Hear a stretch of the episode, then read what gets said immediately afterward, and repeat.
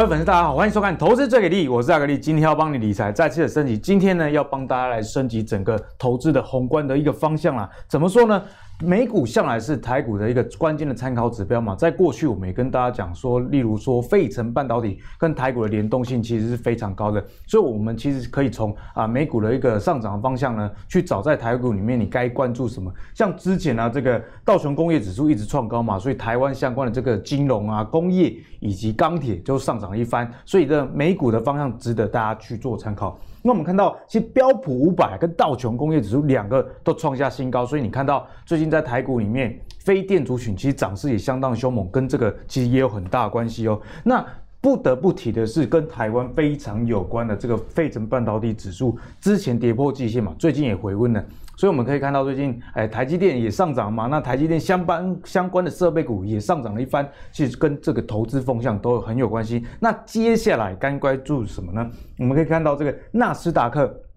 纳斯达克跟科技类股是有关嘛？其实纳斯达克的最近的涨幅不错哦，哦，月线上涨了大概将近五百点，四百八十六点左右这样的一个呃位阶啊，然后距离前高的一四一七五只差不到三百点的距离啊，所以。之后科技股该怎么看，也是我们今天讨论的重点。因为啊，在这个四月有很多重量级的科技大厂即将举办法说会，不止台积电哦，在美国，例如说像 AMD 哦这些公司，其实也都要召开法说会。那台股上周呢也上涨了将近三百点，哦，看一度看到一万七千点。那其中很大关键当然就是半导体回温嘛，所以再跟你说，为什么我们刚刚啊要看美股四大指数一个方向？因为你看费半其实跟台股的联动是最高的，好，那费半的上涨，台股自然也上涨啊。不过要跟大家讲的，其实虽然上周啊台积电的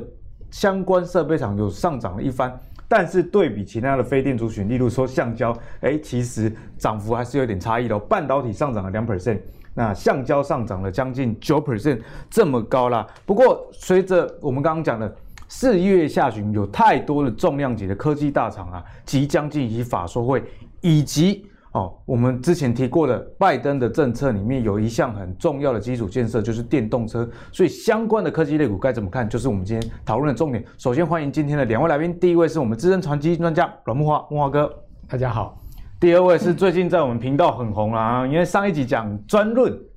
第三代半导体啊，点阅率已经破五万了，大家都非常喜欢他讲产业的白一红白老师。大家好。那一开始呢，也跟大家提醒啊，投资最给力的极进化投资给力营呢，在这个礼拜的礼拜五啊，课程就要上线哦。但是我们早鸟优惠价是一直到四月底，所以如果你到五月才买的话，哎，可能要贵一千块啊。我觉得这一千块大家还是省下来去买一下。零股了 哦，因为金融股至少还可以买个五十股之类的，甚至比较便宜的金融股可以买到将近一百股。那木华哥也是这次我们基金化投资给力营的压轴哦，所以这礼拜木华哥不会出现哦，哦是到下礼拜才会出现，因为是在我们课程的结尾作为一个哦帮大家做宏观，那同整我们前面所讲的产业、技术、筹码这些哦该怎么样去应用，就会有木华哥来帮大家来解惑了。好，那首先呢，先来请教一下木华哥。四月下旬已经即将的到来了哈，清明变盘，我们也看到就是台半导体变好了。那四月下旬，投资人可以保持乐观吗？毕竟最近我们看到，哎，台积电四月十五法说会，那四月下旬又有很多国际重量级的科技厂，我们该怎么样看台股？好，我我觉得现在目前这个全球股市多头的上涨哦，仍然是持续在进行之中了哈，所以。呃，大体上我认为四月中下旬哦，应该还是维持一个上涨的态势啊。那只是说它这个涨的步伐跟节奏的问题啊。那我个人比较倾向就是说，呃，应该是一个这个缓涨啊，而且稳步向上的格局啊。但我比较不希望它是用喷的了哈。那喷的话，大家可能要稍微注意这个拉高之后。哦，这个爆量之后的一个风险，好，所以说稳步上攻可能会是一个比较好的方式啊，因为毕竟我们可以看到美股，它的确也是呈现这样的步伐哈。各位看到道琼指数，啊，其实呃它就是一个很稳的一个往上走高的态势啊。虽然他说呃没有这个每天大涨，但是它就是一个涨不停的状况哈。另外标准普尔五百指数也是一样哈，各位看到它居然可以拉出这么多根的红 K 棒，哈，连续三周哦，道琼跟标普都是在创新高的走势，哦，显示呢，美国股市仍然是一个多头架构的情况了哈。那台股当然就会跟随这个美股的节奏哈。那再加上呢，这个四月下旬啊，啊，美国要公布出来这个消费的数字哈，现在各位可以看到这个消费成长的力道非常的惊人哈。三月哦，现在目前美银已经估计出来，消费成长可能可以达到十一趴。好，也就是说，美国这个报复性消费回来了。那大家都知道，美国是全世界最大的这个内需市场啊。那一旦美国的这个消费回来的话，相对哈台股这个呃这个相关的这个族群呢，势必呢就有这样子的一个呃动能哦。所以各位可以看到，像航运啊哈这些呃有关这个台美运输的哈都非常的旺。哦，主要原因就是因为美国的这个消费动能即将在三月开始大爆发哈。那另外在资金面上面，我们可以看到。这个大水还是持续灌进股票市场啊。那么根据最新的这个统计资料啊，哦，在过去五个月哈，这个全球投资人呢，把资金打入到这个股票市场呢。呃，居然超过了这个过去十二年的总数。过去十二年太夸张了。对，五五个月超过过去十二年。各位可以看到这张表上面，啊，过去五个月大概差不多是五千七百亿美金哈。那过去十二年进入到股票市场也不过就五千四百亿美金，所以五个月战赢十二个月，你就知道说这一波的这个资金推升股市的力道有多强。所以为什么很多人就觉得说，哎，涨多了应该要泡沫哈，应该要大回档啊，应该要做休息，但没有哦，全球股市仍然是一个金金涨，持续推升，最主要就是这个资金持续的啊。呃，不断的被这个央行制造出来，然后呢，流进到股票市场去。所以从这个宏观的这个角度来看，如果说这种现象没有改变的话，我认为股票市场持续啊，在资金簇拥推升的情况之下，往上走高的几率比往下压回的几率来的大。是，好，只是说它的一个节奏跟步伐而已。可能波动度大家要小心啊。对，然后刚刚讲说，马上这个礼拜开始啊，美国企业要公布财报。好，我们可以看到这个礼拜主要是美国的银行股公布啊，那之后呢，即将进入到说科技股的这个公布的时间。然后四月十五号啊，台积电也要举行法说会啊，因为台积是费城半导体指数里面重要成分股，所以台积电法说会势必啊会引起这个呃这个半导体指数的变动。好，那我个人对台积的法说会并不看淡哈，只是说。呃，我想这个市场关注的焦点还是在台积电资本支出的部分哈，以及呢，呃，它在进入到这个五纳米、三纳米的一个情况啊。那这样子呃的气氛之下，我们可以看到，现在目前估出来啊，美股今年第二季啊，企业的盈余增长会高达二十四趴，二十四。第三季啊，各位看到它这个数字更夸张了哈，会到这个三成以上的一个企业盈余的增长哈，呃，可以讲说是非常强劲。呃，这个上半年好，这个第一季跟第二季上半年的一个盈余增长啊，各位可以看到这两根往上凸出来的这个柱状图啊，非常的这个明显。那全年美国企业盈余增长也可以维持在这个二十五趴以上，所以说呢，今年美国企业可以讲说是一个非常好的年了，好，就是赚钱应该是赚的这个呃非常多的一个状况哈，跟去年的比起来，这个疫情下面啊，企业呃。这个受灾惨重啊，今年完全不可同日而语。好，那我们可以看到，也的确台股也反映这样的气氛啊，因为最近就公布出来这个三月营收，各位可以看到三月哈，这个营收是史上最旺的这个三月哦，同时呢也是这个史上最旺的第一季。各位可以看到三月营收啊，总共是三点三六兆哈，那月增幅是百分之二十六，年增幅高达百分之二十五哎，哇，很高哎。对，然后呢，首季的营收呢高达九点三兆哈。年增这个呃百分之二十五的幅度哈，这个是非常强劲的，跟去年第一季的这个营收的增幅啊，创新高的加速有一百七十三家，所以我们可以去特别注意什么样的类股呢？就是第。呃，第一季营收创历史新高，同时三月持续在创历史新高的公司，就双创新高。那到底有哪一些呢？我等一下会告诉大家一些这个方向哈，跟等会阿格力所讲的，我们今天要谈的一些主轴是有关系的。是。那我们可以看到，今年有个很明显的现象是什么呢？哦，那个月增前五大族群全是船产哦，全部都是传产。水泥、波涛、银建、线缆跟电机。哦，这个五大族群超乎大家想象。对，然后呢，年增前五大族群呢，也全部都是产产，包括这个运输、这个塑胶、营建、金融跟波涛。好、哦、像昨天这个富邦公布出来，今年第一季的这个税后、嗯、赚了五百亿啊，吓死！哦，一季就赚了 EPS 快五块钱呐、啊。哦，如果照这样赚下去，富邦今年可以赚到这个二十块钱的 EPS 啊，非常惊人哈、哦。国泰金也没没差多少哈、哦。那看到南亚。哦，今年第一季的 EPS 是二点二三元，是史上最好的第一季。哦，南亚的这个净利增幅呢，跟去年第一季比是十六倍。哦，各位可以看到，去年的 EPS 第一季才零点一三元，今年第一季的 EPS 二点二三元，你就知道说这种传产哦，去年非常不好，到今年整个大翻转哦，那出现很大的结构性的转变，所以在这样状况之下，不需要去看淡这个股市，为什么？因为现在不止半导体好，不止科技股好，整个去年不好的产业全部上来，对，好，所以现在变成百花齐放的一个行情啊。所以说今年选股呢，我们可以侧重在这种所谓百花齐放、多方布局，好，不要把你的资金只集中在这个 IC 设计啦、哈半导体族群，很多传产其他积极相对低，好像南亚啊这些。呃，相对基期比较低，你看像这个我之前讲的钢铁股中鸿，哦，这一今天中红都已经甚至被警示了，啊，分盘交易了，涨太多，好，涨太多了，好，就这种你都不敢想象的，中钢居然会连续用喷的，这个已经喷到三十块。中钢是前一次见到三十块是二零一一年的时候，啊，这个大家都已经是傻眼了这个钢铁股的行情，这就是今年的一个股市特色。所以说，今年这个股股票市场哦，是一个百花齐放哦，类股这个大家都雨露均沾，不像去年只涨台积电。好，所以今年呢，大家不要只压台积电，好，你应该是分散布局的一个情况。对，木华哥跟我们讲的其实也非常的清楚啊，在今年第一季为什么这些船产涨这么多，有一个很大原因是去年基期非常的低啊。那你投资要有节奏感嘛？接下来四五六月该怎么看？其实去年四五六月也有疫情的影响嘛，所以接下来这些船产股，我想业绩也会相当的不错。所以呢，木华哥刚才提醒大家，不要只把眼光放在去年涨很多的，例如说像半导体啊，或者是 IC 设计这些的族群，其实船产呢。更值得你去留意哦，因为连中钢这种大牛股都上涨，所以可以看到，其实其他像是木华哥之前讲到的这个中鸿嘛，或者是像东和钢铁，其实涨幅都非常的彪悍啊。哦，那接下来要继续请教白老师，我们该怎么看这个四月下旬开始的行情？好，我们先从景气灯号的一个状况来看哦。啊，这个是景气灯号的一个意涵。那我们常常在报纸上都会看到红灯、蓝灯、黄灯呢。啊，这个它代表意思，蓝灯代表的就是 blue，就是冷了。就是说，景气是冷的状况。通常在股市比较低的时候，或者说产业景气成长比较低的时候，是属于在蓝灯。那红灯呢，就是热的时候。那热它还有分数的一个评比啊，热或者是过热。那当然都是以红灯来表示。那通常在红灯的时候，通常带来的是一个经济诶快速成长，以及可能有通膨的状况。对。那目前我们现在是在什么灯呢？我们是。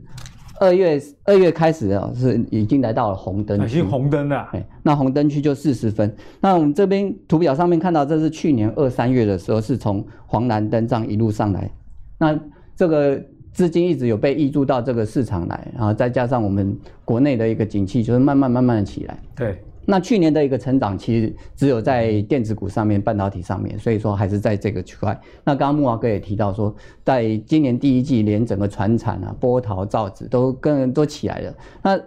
这个景气对号对策讯号的有一个指标，就会是在一个产品售价上面，就是说你产品售价如果都是在往上调整的时候，它的分数就串起来就会比较高。对，啊，这个是在从灯号的一个趋势来看，那我们来看。一些数据哦，就是说在二零二一年首季的一个出口值哦，是创历年的新高。那比如我们出口非常的旺盛，那比照到上市贵公司的营营收，也就是往上来走。但是还有一个状况，就是说连进口值，进口值也是创高，连进口也创高。那比如我们在这进出口活络，那我们进口进口什么？进口就是钢铁哦，因为我们本身没有产铁矿，所以铁矿砂是要做进口的，还有。原油，原油要做进口，所以呢，台塑台塑化他们就是要靠进口原油来炼成，来炼成原油，来炼成变成加油的或者是塑化产品这些。所以，我们以后是不是可以从进口值也来看一下这些塑化股的一个未来的行情？对，呃，所以我们钢铁在涨，因为进口铁矿砂。对，我们要做好成品之后做出口，还有国内的内需。嗯，呃，因为台积电盖厂啊，或者是南部大。大产业走廊，这些都需要很多厂商，H 型钢这些都会是涨。是啊，进出口都旺盛的时候，这个国家的经济不会拉，所以就我们现在是在红灯区啊，这个状况是在这样子。好，那我们上一次红灯是什么时候？这我们要看一下。是什么时候？在二零一一年的时候的欧债危机前夕啊，这个图比较小。也是十年前的。对，就是十年前。哦，所以你看，刚刚慕驊哥提到说中钢啊，上一次见到三十块，二零一一年。哦、跟这个景气灯号其实也有异曲同工之妙，因为它这是末端售价，你进出口旺盛的时候，它这个分数就会起来。好，可是这个时空背景是有一点不一样，因为欧债危机那时候，呃，我们景气是慢慢慢慢在起来，但是被欧债、欧洲四国五国泼了一个冷水，嗯、然后整个就回落下来，这个这个圈圈的这个地方往下，这是月 K 图了，这边往下来，那回的幅度就不够深，就一点点，因为欧债危机后来就马上获得解决，他们就挹注资金来就把这个债务吃掉的时候，后来就在就一路再涨上来，那再上上一次呢，就是。零八年的时候，那一次的红灯就比较严重一点，因为是美国，而美国它本身是最大的消费国嘛，那如果它本身经济出了问题的时候，一定会连连带影响到就是台湾的一个出口额啊，所以在这一个次贷危机的时候，它的台股的一个回的幅度就相对比较深，就是海金融海啸的时候，没错。好，那我们再对照到这一次的红灯，会不会一样的往下回落呢？我认为是不会的，为什么呢？我们刚刚讲的时空背景，然后欧债危机是欧洲自己本身引起的。那现在有没有这样的状况或者前兆？目前没有。那在次贷危机的时候呢？那是美国它的本身的一个刺激房贷的房地美、房地产那个问题所产生之后的状况。那现在美国这个也没有这样的一个征兆。对，哎，所以我们在看这个景气灯号的时候，它红灯就继续红灯，红灯的时候会有过热。那再来是。属于叫做各国央行，它对于这个资金活水要收回多少，或者说维持持平，这个我们要是持续去观察它的一个利率的一个相关变化，还有通膨率的一个变化。有这些变化的时候，我们再去做持股的调整，或者说是说我们要不要全部都获利出场，保持很多现金在手口袋，那个我们再去做调整就好。所以目前来讲，我们对于整个股市操作来讲的话，我会建议这样说：我们保有一些弹性的一个资金在手，就是五成的资金你投入这个市场里面。对，那你检视你手中的持股，如果说，哎，有五成的这个资金在这里面，那里面有三档或四档股票你是获利的，那你就移动你的出场点。好，比如说你就是设定啊，每一天的黑棒的低点，你就做出场，或者说是哎破某一均线叫技术面出场，就根据大家自身的标准去调整。如果获利中的就是这样做啊，如果你是套的，那你可能要适时的做一些太弱留强啊，去转到，因为现在不管是造纸也好，或者是塑化、钢铁这些，它本身的一个涨幅都还没有上来，已经开始涨，但还没有整个拉高了，像是。啊，系列、三系类股很多都涨了两三倍的，那你就做太弱留强的动作，把它换到这一块来，还有一些肉可以吃啊，这是我的一个建议。那老师，你刚刚讲到说有获利的跟这个可能亏损的，接下来阿格力要帮观众问，那空手的现在手痒怎么办？欸，那空手的呢？我建议就是说，当然就是稳中求胜了。刚刚慕驊哥也提到说，富邦金的一个获利第一季是史上大好，这个我之前也没有看过获，对，第一季能够赚五块钱的金融股，吓死，但。我会建议，就是在证券股的这个区块，它占的比例比较高的就是元大金的部分。而元大金它，我们看到这现在的一个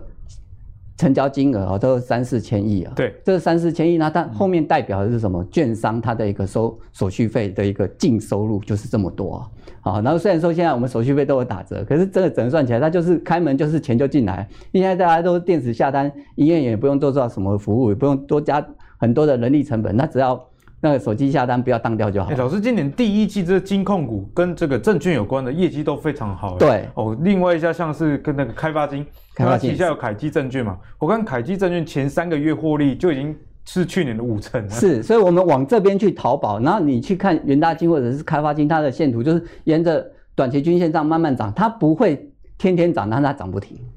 呃，这这就是一个涨不停，对，这样不怕涨停就怕涨不停，这样就慢慢的去走，就还蛮不错的一个标的。那另外就是在船产的部分哦，像一一零一的台泥，但是台泥是一个代表了，就是说它本身除了有资产的题材，然后它的一个那个水泥的一个进出口状况是相对是比较活络的，它是一个比较稳健的一个，每年都固定配股配息，也都能够出权出息。那另外一个它昨天跟今天都涨停板，因为这个是礼拜天准备的啦，然后华子。的话，这两天已经涨了二十 percent 上来了，就 可能要稍微再看一下。但是这给我们一个方向，就是说在造纸类这个国际纸浆，其实酝酿涨价已经有一段时间了，是，但是还没有充分的来反映到，就是在我们这个国内的这个上市贵公司的一个股价的表现上面，这个可以去做留意。对，今天慕驊哥呢跟白老师都不约而同跟大家讲啊，这些非电族群其实值得你去关注。像刚刚这个造纸，最近也涨得非常凶，包含橡胶。最近阿格力看一档，我之前也有提过股票叫森丰，哦，股价从一百五、一百六涨到三百啊，真的是涨势非常惊人。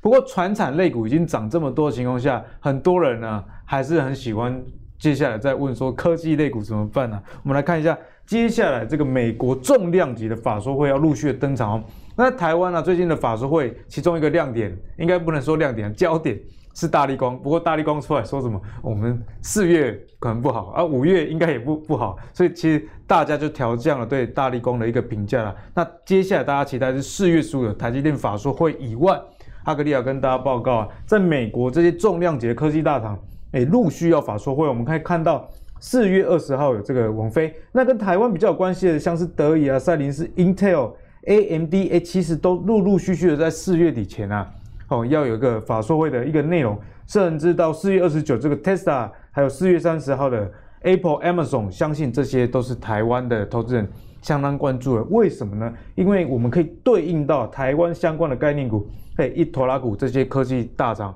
那如果交齐的话，大概就是台积电啊、联电、日月光等等的这些个股。所以从这个法说会的 schedule 这样已经开始排出来的情况下，我们该怎么看接下来台湾这些相关的股票？我们先请木华哥帮我们解析。好。那这个法说会，当然大家最注意就是尖牙股，好像微软啊、苹果啦、好特斯拉啦，好，然后像是这个谷歌、亚马逊这些公司。那其中各位可以看到，最近尖牙股股价表现最突出的是微软，哦，它的股价其实已经从这个两百三哦涨到两百五十五，而且是一路这个创新高的走势哈。那微软为什么会这么强？因为它在云端的这个呃营收跟盈利的增长哦，现在目前看起来。有在追上，要慢慢要开始再去追赶亚马逊的情况。对，哦，所以说呢，大家很看好微软的后市了，然后就是说微软在云端这一块上的发展，哈，呃，因为我们都知道云端的老大是这个亚马逊嘛，哈，那微软，但它最近这几年的成长幅度是有超出这个呃亚马逊所成长的。急起直追。OK，对，所以说在这样状况之下，我个人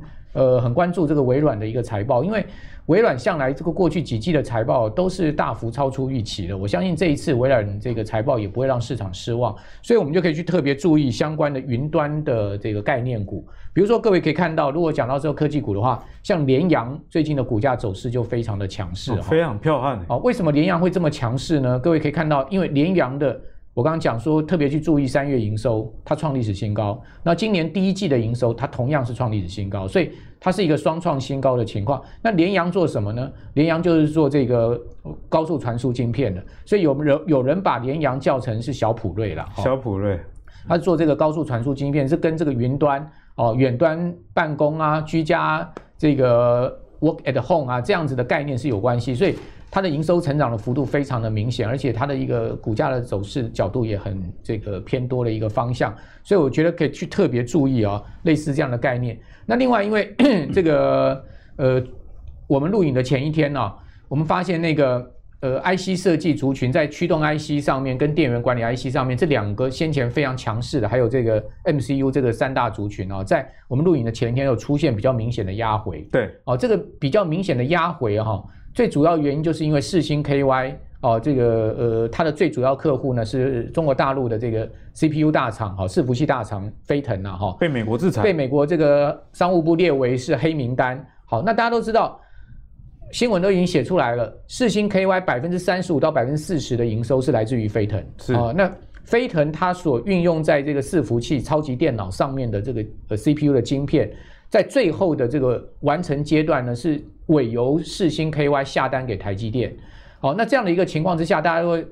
联想到世星 KY 的呃未来的一个整个营运处境的问题，所以世星 KY 就连日被打跌停。有担忧。那连日被打跌停的情况之下，就影响到一堆这个 IP 股，像普呃爱普啦，好像是这个金星科啦，哦。那这些主要是他们在做 C P 呃 C P U I P 的这些公司呢，都被影响到。嗯、那这个影响呢，有扩大的层面，也就是说，这个影响原本就在这个族群里面，但是呢，在我们录影的前一天呢，它居然去影响到什么涨多的，像是 M C U 族群，哦，像是这个呃电源管理晶片的部分，哦，像是这个驱动 I C 的部分。但我觉得这这个后面被影响到了，有一点无妄之灾了，对，也有一点借题发挥，也有一点就是说。借由这些利空啊，在高档做一个震荡洗盘，好，所以你看到智新打到跌停，这么好的公司被打到跌停，其实没有什么利空的情况之下，这其实是一个非常诡异的一个状况。好，但是有没有续跌呢？比如说智新被打跌停的同时呢，你可以看到敦泰被打跌停，啊，但敦泰没有锁住跌停，哦，那呃，敦泰都被打跌停的同时，你看到联咏也大跌下来，这样四趴左右。好，那但问题是，他们有没有续跌的？没有，你可以看到他们就跌一天就止住了，就代表什么？它并不是一个真正的要拉回哈。所以我个人是觉得，就是说。呃，如果各位要去关注今年真正就是说整个涨价缺货题材一直会延续到第三季甚至到年底的话，现在目前看起来比较透明的哦，就是驱动 IC 的部分。驱动 IC。哦，那另外电源管理 IC 哦，类比 IC 的部分呢，也确实是有涨价，而且呢相对产能吃紧的状况。那这个驱动 IC 的部分呢，大家都很熟耳熟能详了。这个像联咏啦，像是敦泰啦，哈。那像这个呃细创，它也是本身是做驱动 IC 的。那你也可以看到细创，诶，它最近也有比较明显的股价的压回。那我倒是觉得。相对这些呃先前涨多的公司哦，未来前景透明啊哦，你可以看到它的矽创的一一月呃三月营收跟第一季的营收同步也是创历史新高，历史新高。所以说呢，像这样子的公司，我就会去特别注意，为什么？因为它的股价有压回了。对，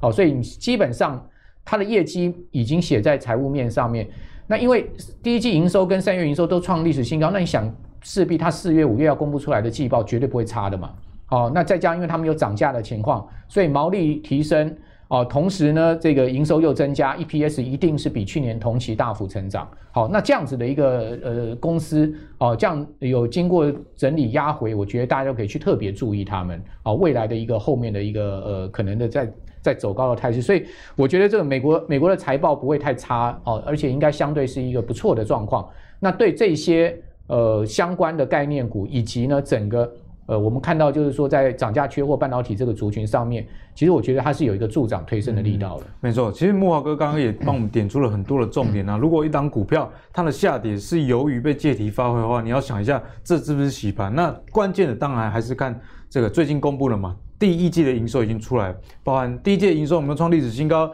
以及三月有没有续创新高。如果都有的话，股价有一个拉回，那这样的逻辑其实你也可以套用在很多股票上，供给大家做一个参考。那接下来请教白老师啊，在这个科技大厂法说会里面，我们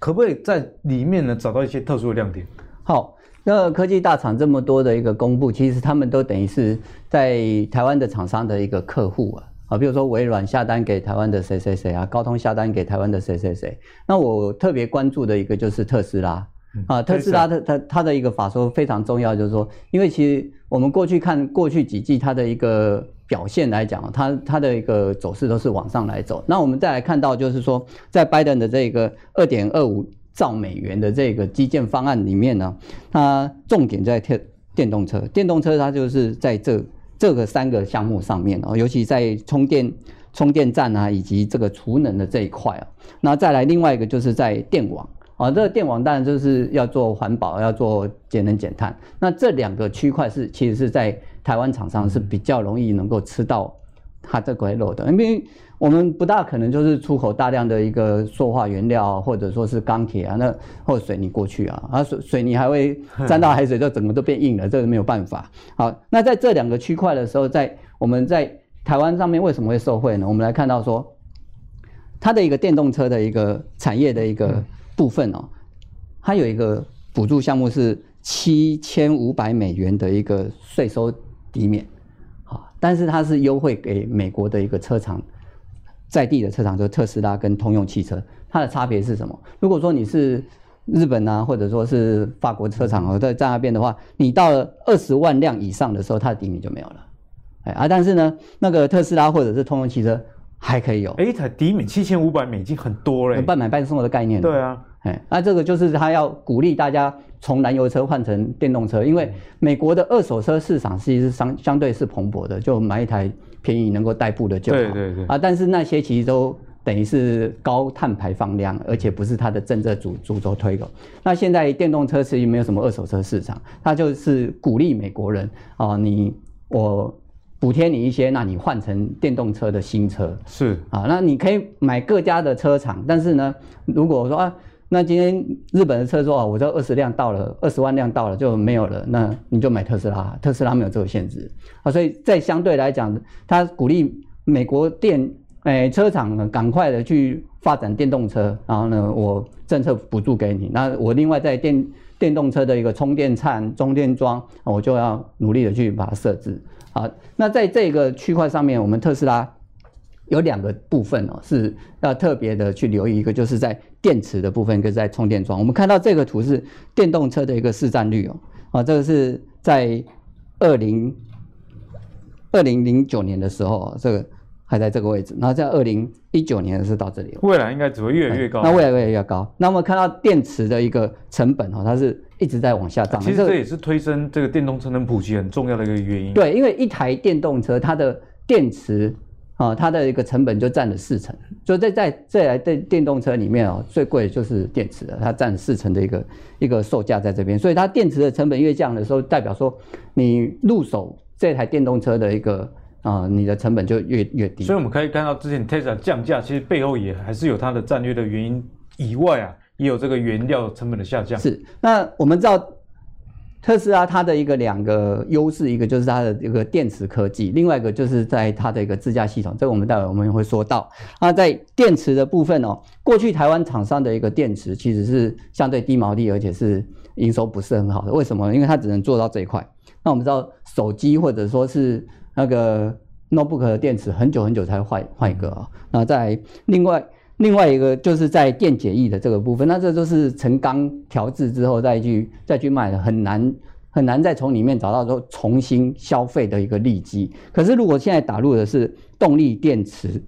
动力电池这一块包括自行车的，包括四个轮子的，就是电动车的，对啊，这一块的部分就是厂商的一个大利基。我们最近有一档股票刚从新贵涨涨上柜涨翻天，AES 啊，哦，新普旗下的子公司，对，那。新普也一直母以子贵，两个都一起涨了。那 AES 它今天在七百块左右，它一六八竞标是三百多块上市，现在七百多块。哎，它是全球第二，对，它全球第二大的一个二轮就是自行车的电池，这它有这样的一个涨幅在这里。当然了，这一块呢，对台湾来讲的话，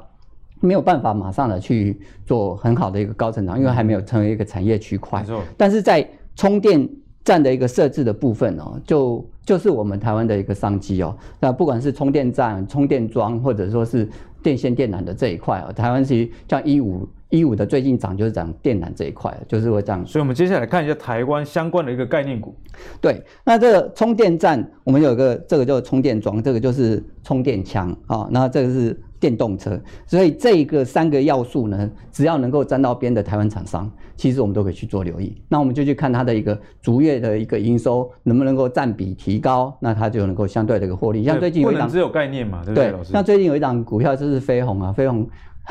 涨翻天，涨就红红棒红棒一直上来，但是最近就是会休息，因为它的题材发酵完毕了，嗯、那就是它就是能够加入到这个充电桩的一个行列，就是这样。然后在充电桩的部分，这四档公司哦，看来是 我的原则还是一样啊，抓大装大，就是台台达电的部分，它在充电储能这一块啊，它是深耕很久的，不久久，对它的营收占比也是全台湾在这一块领域里面是算最多的，所以呢。我们台达电可以把它留意起来。那另外就是在建核心这个充电枪的这个部分哦，那这个是它这个一直都会是持续在供货给特斯拉的这个部分，就可以去把它留意起来。其实这些热门族群呢，最近有一些股票其实涨蛮多，像建核心最近是蛮飙了一档嘛。但阿格力觉得说，你如果看节目啊，或者是你自己在研究股票的时候，研究完这个产业面，你看到股价上涨了。你就不要因此而放弃啊，因为股市永远是上上下下的哦，所以你也不要看到节目说，哎，都涨了才在讲，没有，其实最重要是大家要了解这个产业面、基本面，等股市回档的时候，自然你就比别人更有底气啊，知道该怎么做。好，那接下来延续的刚刚电动车的话题，我们看一下 Tesla 最近缴出的一个车子销售的成绩。有多好呢？第一季啊，就创下单季的历史新高的交车量哦，交车总共交了多少台？交了十八万四千多台啊。那刚刚白老师有跟我们讲到，这个美国政府每一台电动车补助七千五百美金哦，上限是二十万台，可是那个是美国以外的车厂的。那像 Tesla 就不受这样的一个条件的限制，所以你看它单季就可以交出十八万台，所以这个补贴对它来说。对抗其他车厂就更有力道了，然后特别是在美国市场的一个部分。那我们看到 Tesla 交车这么好，相关概念股势必大家也想要去了解。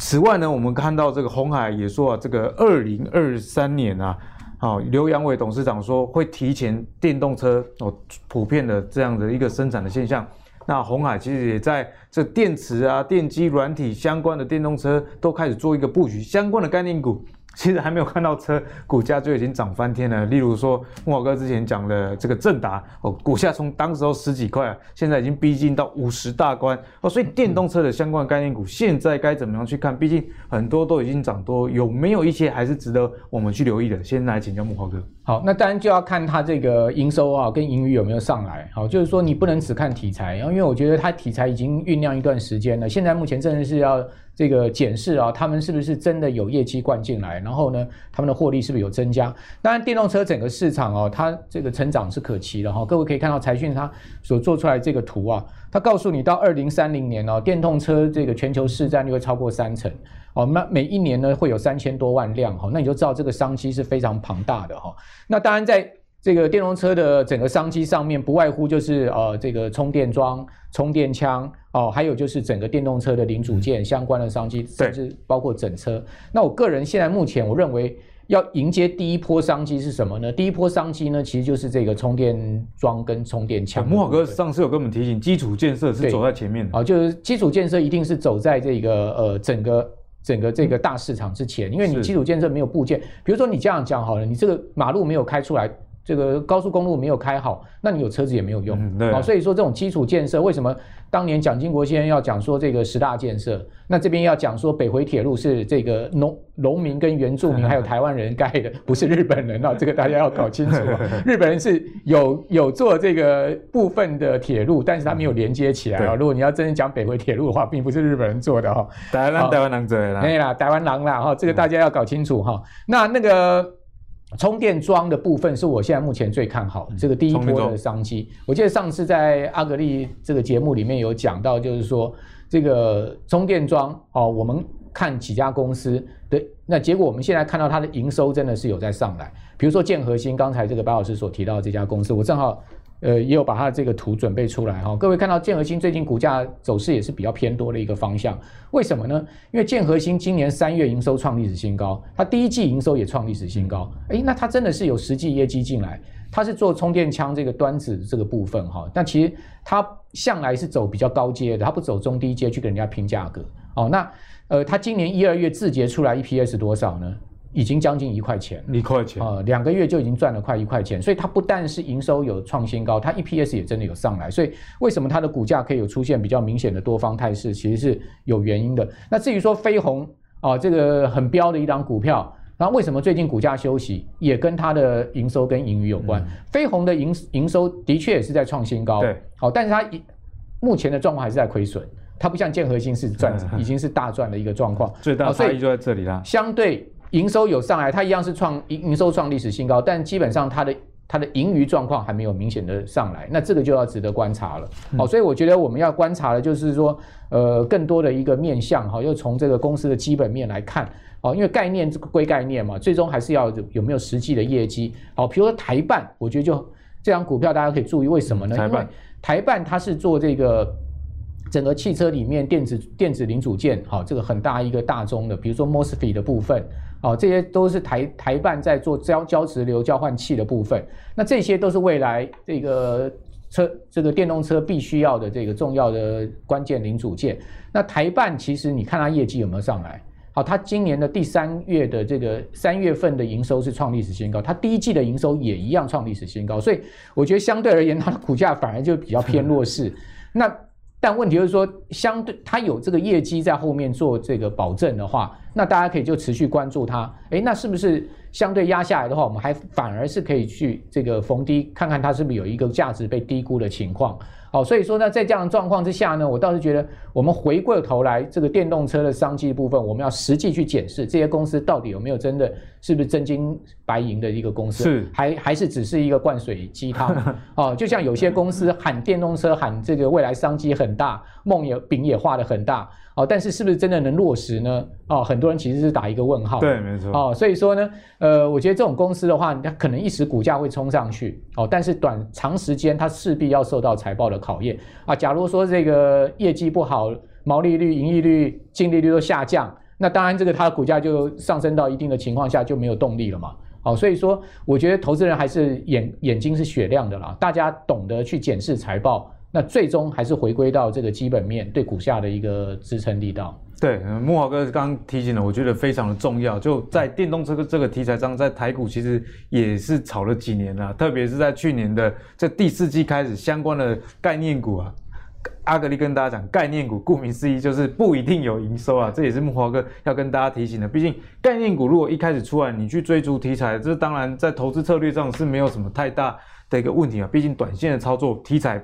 本来就是很重要，但是这题材已经延续了半年，然后相关的股票很多，嗯、哎呀，EPS 还没拿出来的股价都已经翻倍的情况下，现在第一季的这个营收已经出来了，你就可以大概知道五月公布的第一季的 EPS 大概会是怎么样。哦，你就可以去留意股价跟这个基本面之间是不是有落差，有太大落差的话，请记得要留意风险哦。那我们刚刚提到这么多的法说会，一路到这个电动车之后啊，我们要聊聊一下一家股票叫这个大力光，哦，就是法说会变成法会的啦哈，因为 CIS 跟 AP 的这个处理的晶片都大缺嘛，连带影响到大力光的营运，所以大立光。这董事长一直以来都是蛮诚实的啦，哦，他说四月不好，五月不好，看起来应该是真的不好，不然他不会这样讲啊。那其中的这 CIS 缺货这个议题也是大家蛮关注的，所以接下来我们该怎么观察？我们先请对产业非常了解白老师来帮我们解析。好，我们来看到这 CIS 感测元件到底是什么东西哦？那电动车其实它是有两个东西的一个元素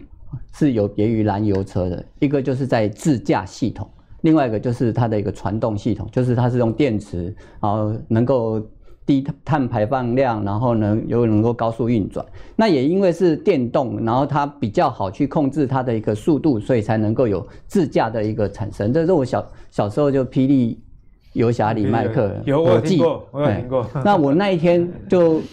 我表弟他有一台电动车，然后我们去吃饭，他到停车场的时候他就。哎，真的没有叫伙计啊！不过他就是手手手表弄一弄，那车子就开过来了，他自己就来来找我们，我们不用去找车子。当然呢，现在这个技术哦，其实它在路上也是可以啦，只是说路上很多一些意外状况啊是不好去控制。对，那谁去控制这件事情，就是属于中央为理为处理系统，叫高速运算，在一个中心上面去运算。但是它如何让这个？车子呢，知道说哦，这这边的路况是怎么样，就用感感测元件。那它透过镜头，那基本的正面、侧面还有后面，一台车子基本要有六到七个的一个镜头。那当然，大力光如果能够吃到这些镜头的单子的时候呢，那它的营营收不会像现在这样。对。但是因为这些镜头它并不是要追求高画素，像以前手机是越高画素，它照起来越清晰，就不用修图。但是呢。在车子的镜头方面，它是需要的，就是说你可以风吹日晒雨淋车撞都没有关系。而且是不是因为这些大部分是玻璃的？对，大力光主攻是塑胶。是，所以在这个材料上面呢，它还有在这个应用上面，还有它的一个抗环境上面呢，它还要再跟上的一个状况，所以它还没有办法完全的知道。那有一档股票嘉陵，它涨了半天，就是因为它好像可以吃到。我们说好像，因为它是有有有有说可以接到，但是呢。营收还要再看看呢、啊，因为目目前它的一个营收还不是特别的亮丽。但是自驾的部分有分成五个 level，有一二三四五，这五个 level 的分法就是人用到的越少，它的 level 越高啊。那特斯拉的一个执行长就马斯克，他在自己的推特上面说，我可以做到 level 五，level 呃 level 五就是都不用人。现在市面上合法的就是到 level two，对。哎，因为有上上路安全的问题，因为你不知道说是球跑出来，还是小孩子跑出来，还是野狗跑出来啊？那对对于车子来讲，它是有东西跑出来，它感测到了，它就要停住了。对，所以是这个感测元件哦，是自驾的关键。感测的越灵敏，它能够越能够正确的去判别的时候呢，它就能够在这个自驾系统里面去做领先。然后这个图，这个图是呃，在特斯拉的内部呢，它。去实际照就是车子它是怎么样的一个看出去的画面，车子的眼睛是长怎么样？是，我们可以发现它其实是蒙蒙的，因为它也不用很漂亮，不用美美的，所以在镜头的话术上面它要求不高，但是在感测的灵敏上面要很清楚的去能够辨别这一个意外出来跑出来的一个物体呢，是不是有危险性啊，或者是怎么样的一个状况？老师提醒的非常重要。以前我们看这个手机的镜头啊，或者是数位相机画素是大家非常的 care 的，可是现在在车用的部分，感测反而才是比较重要的。对，所以感测的部分它就包含说镜头外面的一个薄膜，还有它它这个。对讯号的处理以及讯号传输到中央处理器，然后再回反馈回来给车子，这样子的一个 cycle 循环的时候，其实是台湾的一个商机哦。因为我们在对车用电子这一块啊，其实各各有利基，而且它的一个优势是相对于欧美日台都来来讲的话，是台湾是最有对利基的。好，那这个部分呢，是日本工程师他们自己讲的，就是说，呃，他看完就是特斯拉的这个。车子的这个自驾系统的时候，他只赞叹一句，就是日本人都还做不到，还落后很久啊。对，那所以呢，这个就是特斯拉的利基。那特斯拉，马斯克他自己的想法就是我我是卖服务的，我是卖未来是要卖电池的，是要卖自驾的系统的更新的啊。那要跟谁合作？他现在有百分之九十的一些零组件都是由台湾厂商供货的。对啊，包括感测元件。好，那在这个。这个部分呢，就是就是说，感测元件现在有一些规格出来的时候，就是在光达。那光达系统的部分，在台湾，我们有一些公司呢，就已经呃抢占到一些商机，包括封测的部分哦。那这个这个区块是比较专业的一个领域哦。那我们知道说，有一些相对的厂商啊，我们待会会介绍到，这就是一个利基的所在。我们现在再去追求说啊，谁镜头卖得多啊，谁。